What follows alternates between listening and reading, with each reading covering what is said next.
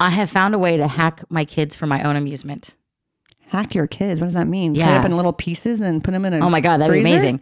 No, does that hacking by mean? like like tricking or so, or or m- manipulating around like a computer hack. So would they love to listen to really music that I don't want to listen to, What do you do? like I'm a lot of scared. Disney, like it's a lot of Disney stuff. Um, I'm playing karaoke tracks now in the car, and it is the greatest source of amusement because one, they don't know the lyrics as well as they think they know the lyrics. Oh, of course. No, neither do I. Two, they're so off key. It's kind of amazing.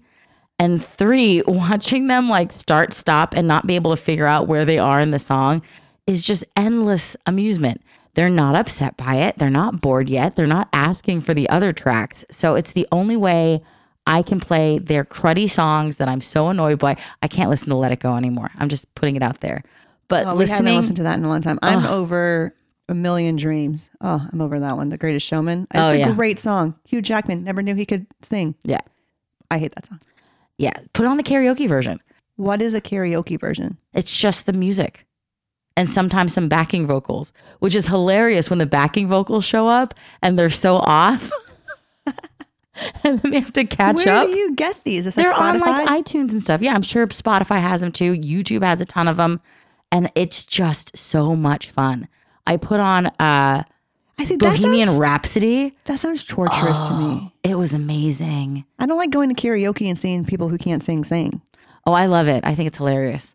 So this is the biggest, most hilarious thing in the world. Watching them try to hit high notes in their little tone deaf voice. Now Bella actually has an okay voice. It's not terrible, but she d- she's not well trained because she won't pay attention in her music class. So every time she gets to a new chorus or a verse, she drops by a half key. So by the end of the song, she's really off key.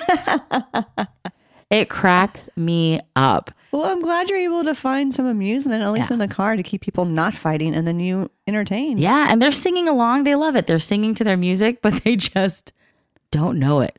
And it cracks me up. I make my kids listen to Harry Potter. I'm like, you want a story? Harry Potter is the only choice you have. What torture.